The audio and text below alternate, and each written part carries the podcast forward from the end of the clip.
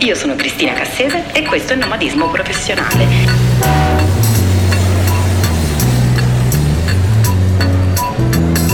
Un podcast unico nel suo genere, interamente dedicato all'antropologia culturale. Prima di iniziare a esplorare il tema di questa puntata, ho un annuncio piuttosto importante da fare. Da metà novembre partirà Nomadica, la newsletter mensile gratuita di nomadismo professionale, in cui vi racconto le mie esplorazioni nomadi del periodo. Per iscriversi basta compilare il form sulla homepage di www.nomadismoprofessionale.it. Detto ciò, veniamo a noi. Qualche settimana fa qui a Roma c'è stato il sedicesimo vertice del cosiddetto G20 nel 1999, praticamente nello stesso periodo in cui cominciavo a praticare il mio nomadismo professionale, venne creato questo forum di leader, capi di Stato, ministri dell'economia, governatori delle banche centrali, per far fronte alla crisi economico-finanziaria che due anni prima aveva travolto prima i paesi del sud-est asiatico e poi la Russia. In una prima fase questo foro di consultazione internazionale non aveva grande importanza dal punto di vista strettamente politico. Dal 2009 però, a seguito di un'altra profonda crisi finanziaria, questa riunione è diventata l'occasione in cui capi di Stato e di governo si incontrano e discutono di questioni politiche oltre che economiche, diventando in qualche modo l'erede del G7. Ora, non so voi, ma io non è che abbia avuto sempre chiarissimo che cosa sono questi G7, G8, G20. Sì, lo so, lo so. La battuta su battaglia navale è dietro l'angolo, ma io non cederò a tale prevedibile ironia. Proviamo piuttosto a chiarire un po' le cose partendo dai fondamentali. Vi avviso, è necessaria un'introduzione storica, cercherò di farla breve e soprattutto comprensibile, ma abbiate pazienza, non si può proprio farne a meno. La G sta per gruppo, ed è un'iniziativa sorta a metà degli anni 70 a seguito di due fatti decisamente significativi. La decisione dell'allora presidente statunitense Richard Nixon di sospendere la convertibilità aurea del dollaro e la triplicazione dei prezzi del petrolio determinata dall'embargo stabilito dall'OPEC contro gli alleati di Israele nella guerra del Kippur. Detto in altri termini, alla fine della seconda guerra mondiale, quasi alla fine della seconda guerra mondiale, i principali paesi industrializzati d'Occidente si incontrarono e stabilirono delle regole comuni a proposito di questioni economiche e finanziarie in una amena località del New Hampshire negli Stati Uniti che si chiama Bretton Woods. Tant'è che queste regole sono passate alla storia proprio come gli accordi di Bretton Woods e costituiscono il primissimo caso di negoziazione dell'ordine monetario mondiale. In questa occasione i paesi partecipanti adottarono il Gold Exchange Standard, uno standard, appunto, che stabilisce il valore del dollaro in una determinata quantità di oro e che lo rende, peraltro, come l'unica valuta di riferimento per gli scambi commerciali. Nasce così il primo sistema economico globale. Non a caso, subito dopo Bretton Woods, venne istituito il Fondo Monetario Internazionale e la Banca Mondiale. Lo scopo del gioco era, da una parte, prevenire il collasso del sistema creditizio e dall'altra fare in modo che il commercio internazionale riprendesse dopo il caos generato dalla guerra mondiale. Della serie, mettiamoci tutti d'accordo sulla base del valore aureo di una moneta sola, il dollaro, e quando vogliamo fare scambi commerciali usiamo solo quella, così evitiamo di litigare di nuovo, che poi è un casino. Fatte queste premesse, che non sono proprio la cosa più semplice del mondo, diciamocelo, ma più rapido di così non ce la faccio, dicevo, fatte queste premesse, voi capite bene che la decisione di Nixon di sospendere la convertibilità aurea del dollaro e quindi di gettare alle ortiche gli accordi di Bretton Woods ebbe delle conseguenze abbastanza gravi per così dire. We must protect the position of the American dollar as a pillar of monetary stability around the world.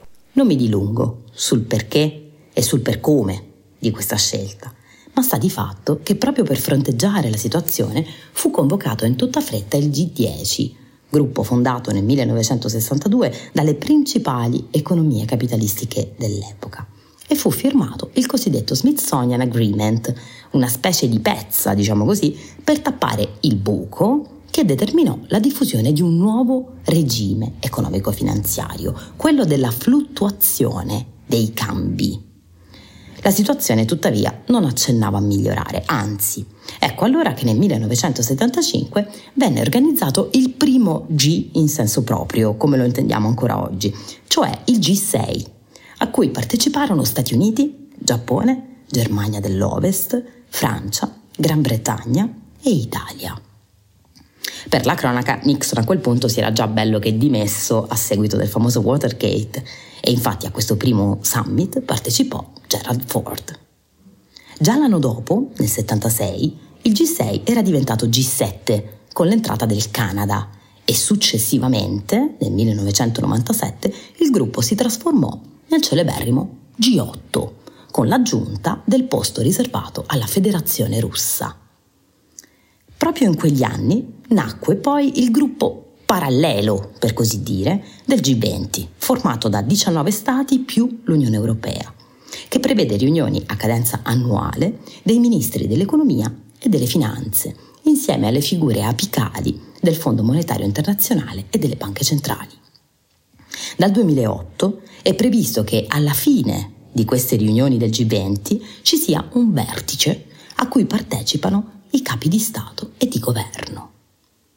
Fine della puntata. No, ma che sto scherzando ovviamente. Se siete ancora in ascolto, adesso comincia la parte succosa.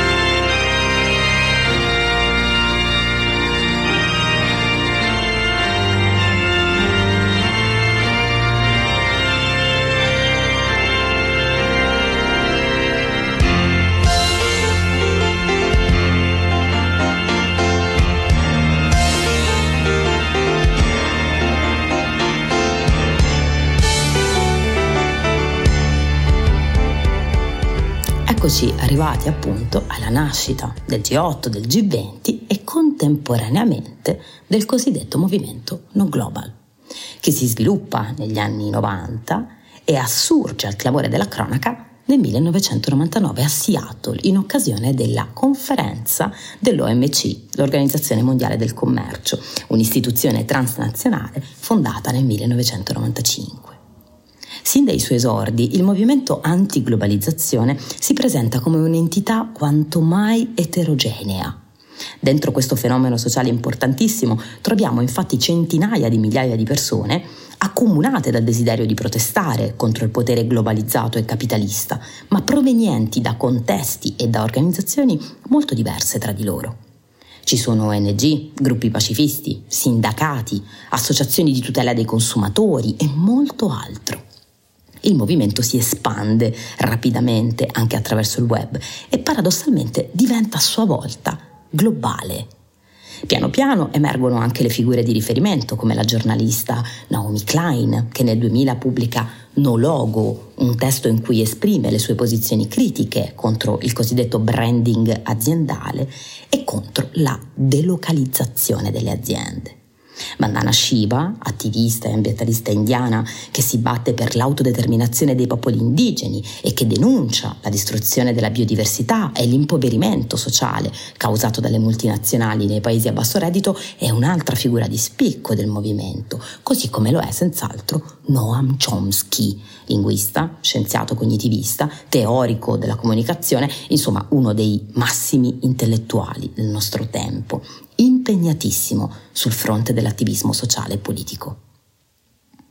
Ma ci sono anche fior fior di economisti, a cominciare dal premio Nobel del 2001 Joseph Stiglitz, che pur non dichiarandosi esplicitamente a favore del movimento no global, di fatto lo supporta e mi riferisco in particolare al saggio del 2002, La globalizzazione e i suoi oppositori, pubblicato in Italia da Inaudi, in cui l'economista critica duramente le politiche del Fondo Monetario Internazionale, affermando senza mezzi termini che questa istituzione non protegge affatto le economie dei paesi più fragili, né tantomeno garantisce alcun equilibrio del sistema economico globale, ma semplicemente si preoccupa di fare gli interessi di uno Stato su tutti.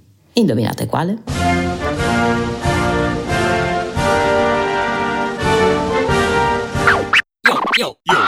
Nel 2001 nasce il World Social Forum, un incontro a cadenza annuale promosso dalla società civile e volto a discutere e a promuovere modelli di globalizzazione alternativa rispetto a quello dominante. Nello stesso anno il movimento non global raggiunge il suo apice a Genova.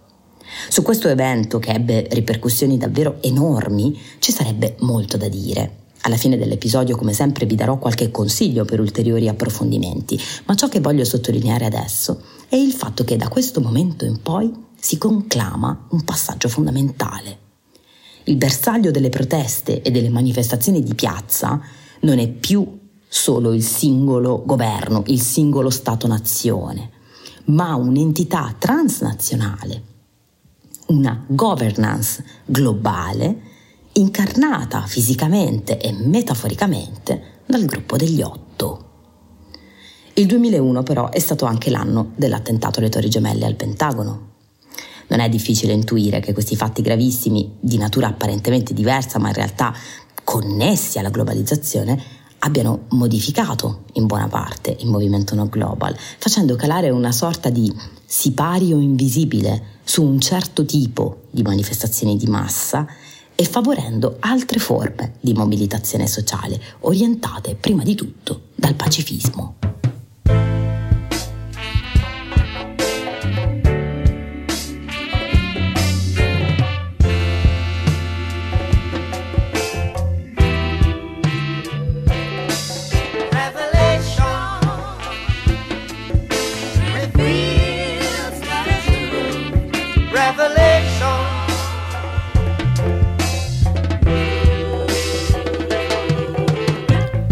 Tanti movimenti che hanno in qualche misura ereditato le istanze no global, penso innanzitutto a quelli della cosiddetta primavera araba che nel 2010 e nel 2011 hanno portato in piazza moltissime persone in Tunisia, Egitto, Libia, Siria e molti altri paesi per manifestare contro la corruzione e la violazione sistemica dei diritti umani.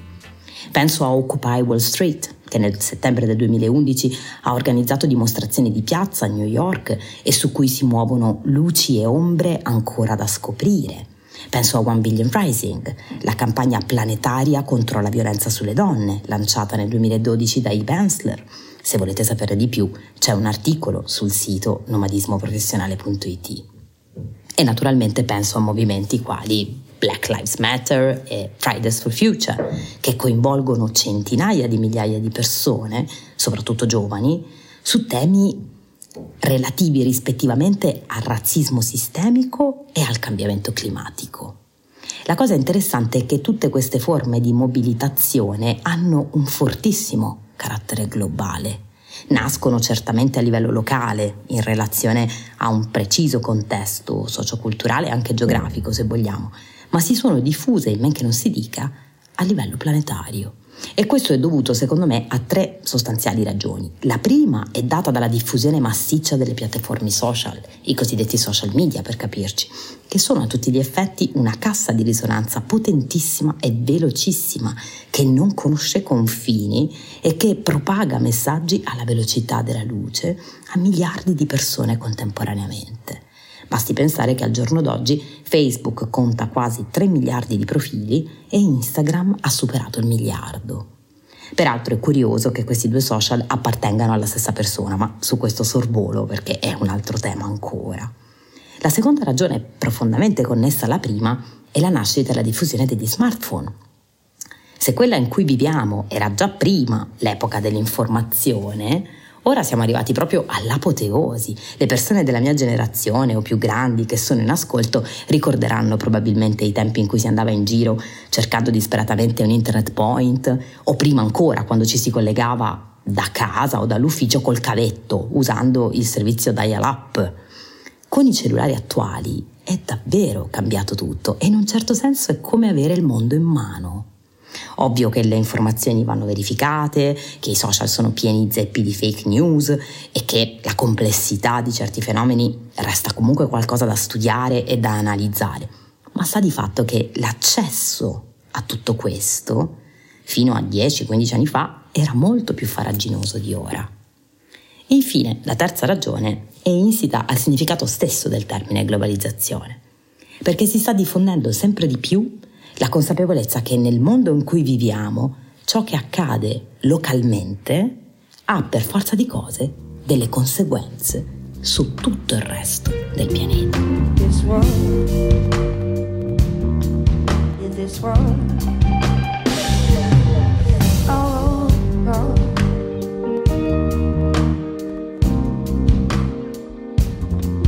This world, Insomma, quando parliamo di globalizzazione ci riferiamo ad un fenomeno dalle mille facce. C'è evidentemente una rilevanza economica da tenere in grandissima considerazione, ma la faccenda non si limita a questo aspetto. La globalizzazione investe tutte le sfere dell'umanità, quella culturale, quella sociale, quella politica, e capite bene che davanti ad una roba così complessa e variegata, l'antropologa che è in me gongola a certi livelli. Ma che cos'è esattamente la globalizzazione. Una definizione interessante ce la fornisce il sociologo britannico Anthony Giddens, che la descrive come l'intensificazione delle relazioni sociali globali che collegano località distanti, in un modo tale che gli eventi locali vengono modellati da eventi che si verificano a molte miglia distanti e viceversa. Un altro concetto che può essere utile è quello di sistema mondo, coniato dallo storico e sociologo Immanuel Wallerstein, che individua nel capitalismo il motore stesso della globalizzazione. Altri autori come James Rosenau e David Held pongono l'attenzione sugli aspetti politici della globalizzazione, sul fatto che la politica internazionale non è più data solo dalle relazioni tra i singoli stati-nazione la nascita e lo sviluppo di numerosi enti internazionali e transnazionali ha cambiato lo scenario e adesso tocca fare i conti anche con questi organismi, oltre che con le entità nazionalstatali. La politica mondiale è diventata in sostanza policentrica e questo processo, secondo Rosenau, è ormai irreversibile. Tutte queste prospettive indubbiamente rilevanti e preziose non bastano però a spiegare il fenomeno della globalizzazione. C'è bisogno dell'integrazione offerta dall'antropologia culturale, che come sappiamo è la scienza delle differenze ed è in grado di darci gli strumenti utili per comprendere, nel senso proprio etimologico, le diversità. Per molto tempo si è parlato di globalizzazione come McDonaldizzazione, il termine è di Ritzer e fa riferimento alla nota catena multinazionale di fast food che è diventata in un certo senso l'emblema della globalizzazione stessa. Quando ero giovane, ma proprio giovanissima, uno dei bersagli delle proteste no global a cui partecipavo erano, non a caso, proprio le sedi McDonald's, accusate tra l'altro di sprecare una quantità allucinante di risorse di maltrattare tanto gli animali quanto gli umani dipendenti, di vendere cibo di bassissima qualità e di monopolizzare il mercato, danneggiando produttori e commercianti locali. Ma c'è di più, perché McDonald's, come Disney o Coca-Cola, hanno diffuso i loro prodotti attraverso la creazione di un immaginario collettivo tendente all'universalizzazione, vale a dire che impatta sugli stili di vita, sui simboli, sulle abitudini comportamentali delle persone, uniformandoli ad un modello unico che è naturalmente quello americano. Non potrò mai dimenticare la prima sosta nella Bruce durante il mio viaggio in Africa occidentale. Ero tra Ouagadougou in Burkina Faso e Natitingu nel nord del Benin, su questo taxi Bruce appunto, un taxi collettivo. Eravamo letteralmente in mezzo alla savana e a un certo punto appare questo bacucchello che vendeva frutta e bibite fresche con un'insegna gigante, ma dico veramente gigante, della Coca-Cola.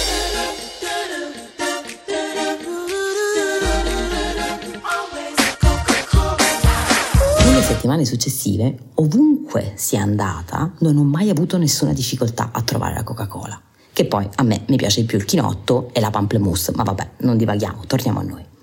Se avete ascoltato la puntata sui sincretismi natalizi, sapete già che Coca-Cola ha cambiato il colore del vestito di Babbo Natale, che prima era verde.